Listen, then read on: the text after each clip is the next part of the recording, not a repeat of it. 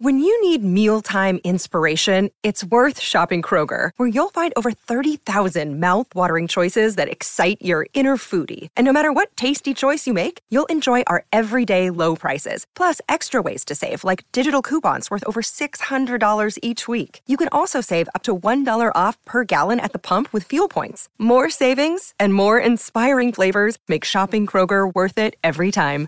Kroger, fresh for everyone. Fuel restrictions apply. G'day, Mike Hussey here, but you can call me Mr. Supercoach. KFC Supercoach BBL is back and there's 25 grand up for grabs. So what are you waiting for? Play today at supercoach.com.au. T's and C's apply. New South Wales authorisation number TP slash 01005.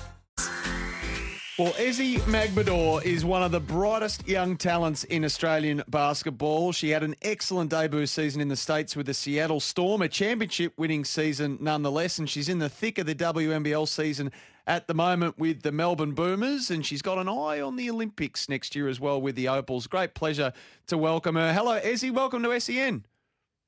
Hey, Sam. I'm good. How are you? Oh, going well down here, but what's life like up there? I know there's a hub system in place for the WNBL, something you've become very used to this year, it must be said. What, what's life like in the hub up in Cairns?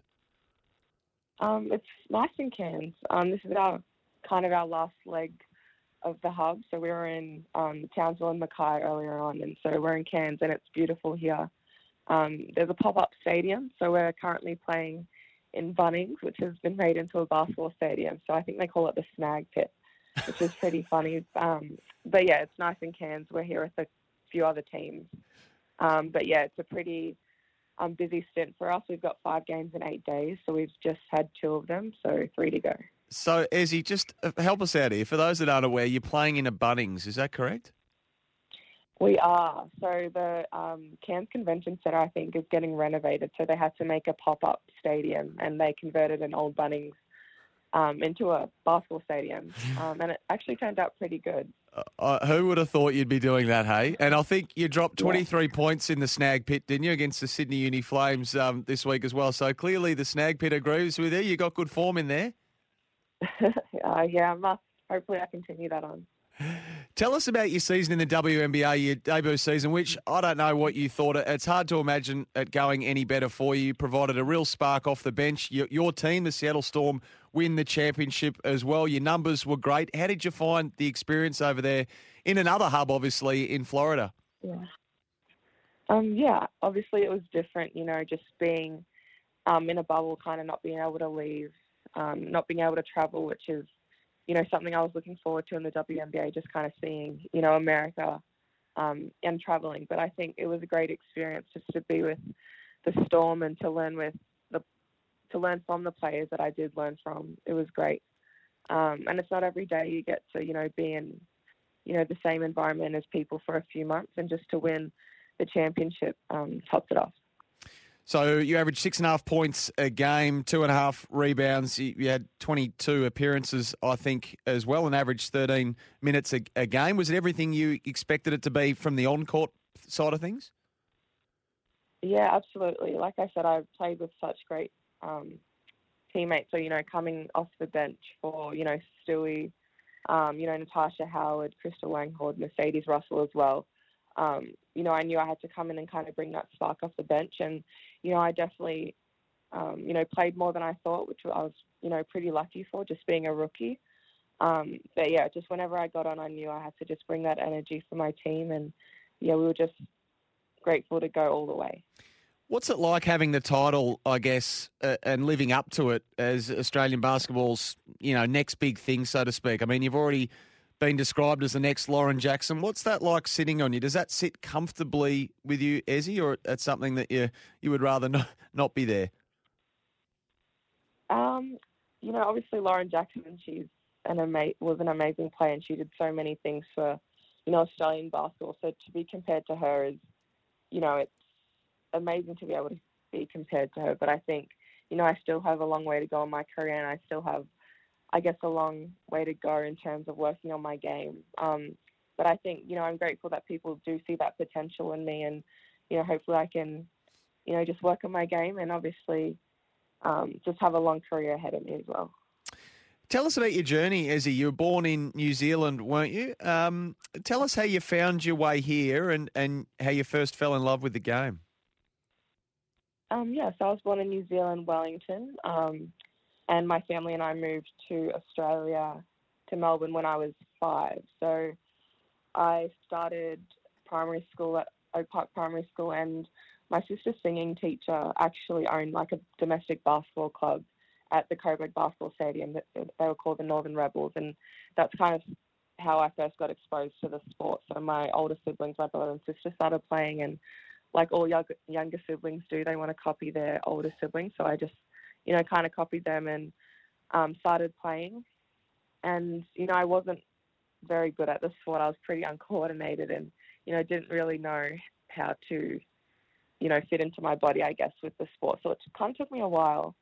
Um, but I think when I was maybe 14, 15, when I made my first state team, was when I really, you know, decided, you know, hey, this is something that I definitely want to do in the future that I could potentially do. And I've always been like a shy, quiet kid, and I think basketball kind of helped me just come out of my shell a little bit and kind of forced me to, you know, be uncomfortable and kind of make friends and stuff. So I'm super grateful in that aspect of the sport as well. And yeah, just here I am now. Yeah, and your heritage. I think you, so. Your parents are Nigerian, is that right? Yes, both my parents are Nigerian. And and you're six foot four in the old scale. Uh, uh, are your siblings similar height?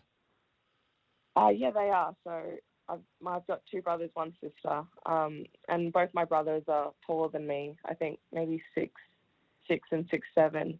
And my sister's actually the oldest sibling, but she's the shortest. I think she's about uh, six foot. So right. she's still relatively tall, but um, she's the shortest out of all of us. Tell us about before we get to the WNBL season that you're obviously in the thick of at the uh, at the moment. The Opal squad, obviously, I think it was December 2017. You were first named to the Opal squad, and you featured in the in the yeah. team that won gold at the Commonwealth Games in 2018. What are your thoughts about the Olympics for next year and your part that you might play in that? Um, yeah, obviously, you know the Olympics were meant to happen this year, and I think just it's hopefully going to happen next year. Um, obviously, there are a lot of there's a lot of preparation that needs to be done, and I think with the Opals team, it's really important for us to, you know, be together and kind of train as a team whenever we can, which we haven't had the chance to do that this year. Um, but yeah, hopefully, you know, I do make that team and can kind of just, you know, be a spark off the bench, kind of like I was, um, you know, with Seattle and just um, help my team hopefully win a gold medal. But there's still, I guess, that selection process to go. So we don't know what's happening next year, um, but hopefully we, you know, have a few camps leading up until the Olympics, and then, yeah, hopefully I'm selected into the team. And you're obviously doing your thing, as I say, for the Melbourne Boomers in the WNBL at the moment. Uh, Ezi, so you're six and two. I think you've won your last three, haven't you? So uh, you're third place on the ladder. How are you feeling about the team's form at the moment? Um, you know, pretty good. I think. I think you know we had a bit of a lull um, a few games in, and I think we, you know, didn't start games um, that well, and I think we have it, and it's been pretty evident in our last three games as well. So, you know, like I said, we have a pretty hard stint coming up with the five games in three days. So we've started, sorry, five games in eight days. Um, so not three days. Um, we started that well. So I think just you know, when we do play as a team, when we do start games well, um, you know, it's kind of great for us to just maintain that throughout all four quarters and just sort of bring that energy. So I'm excited for the next few games ahead. And the Boomers have got a great initiative, haven't they, Izzy? You're going to show your support for Indigenous Australians with the words always was, always will be on their warm up, warm up tops this weekend. Obviously, it's a it's a one off sort of occasion, and you're going to wear it before your game against the Bendigo Spirit this Saturday. Um, the move's led by the players, isn't it? I think Cayla George, the superstar teammate of yours in the Commonwealth Games and Olympic gold medalist as well, is leading the charge in that space. Yeah, she is. Um, you know, Cayla's from Cairns here, and she's got you know great ties to the Indigenous culture and community in Cairns. So it was actually you know brought up by her, and I think you know, it's great in this space where we can support and can, you know, represent the Indigenous culture because I think it's, you know, essential in, you know, not only basketball but in um, Australia as well. So I think you know, hopefully we can do a great job of representing the Indigenous culture. And I think it's important for people, um, you know, to be able to recognise that. So we'll do that in any way we can, um, especially by wearing these shirts, you know, um, that do say always was, always will be. Um, so yeah, I'm really excited to just put on that shirt and represent um, the Indigenous culture in, you know, a, a great way with my teammates. Ezi, thanks so much for joining us this morning. Pleasure to talk to you. Well done on all, all you've achieved so far, and um, it's exciting to think about uh, your potential going forward. All the best with it. Thank you so much, Sharon. Thanks for having me. Ezi Magbegor, there's so much talent, and we're just starting to see the best of that, aren't we? Gibbsy's ready, though. She's got the news.